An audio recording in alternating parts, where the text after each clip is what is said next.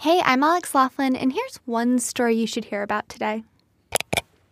We just published a big story on BuzzFeedNews.com about Lane Davis, who is an ambitious and rising star of the alt right internet who cracked and ultimately killed his father.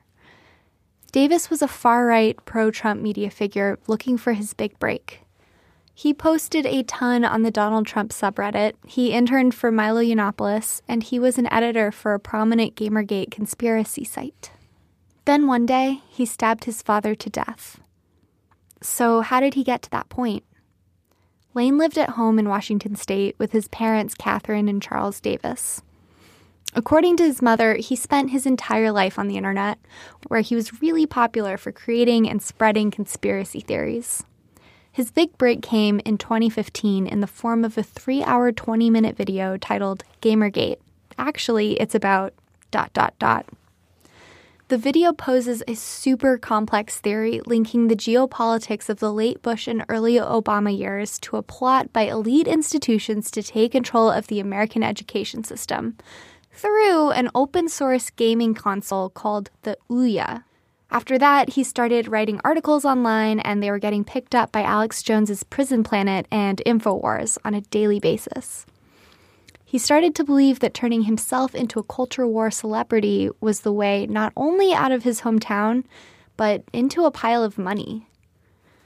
Eventually, Lane zeroed in on a single theme the danger that progressive groups pose to the nation through pedophilia and violent crime. The more he worked on this beat, the more he started to see the evil of liberalism in his own home.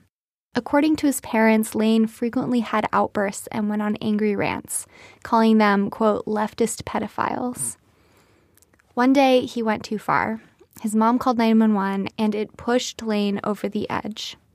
Minutes later, he stabbed his father. As his dad lay bleeding from being stabbed in the chest and back, Lane walked outside, dropped his weapon, and stood with his hands in the air, waiting for police to arrive. Local news stories gestured at the dark conflict over Lane's beliefs. Chuck Davis, his father, had apparently called his son a Nazi and a racist just before he died. When his online community found out about the killing, they scrubbed him from their sites. No one wanted his name under their banner anymore. There is so much more to this story which one person on Twitter called In Cold Blood for the Internet Generation. So you should definitely check it out at BuzzFeedNews.com. And while you're there, poke around our new website. We got a fresh redesign that came out yesterday, and it is so pretty. That's at BuzzFeedNews.com.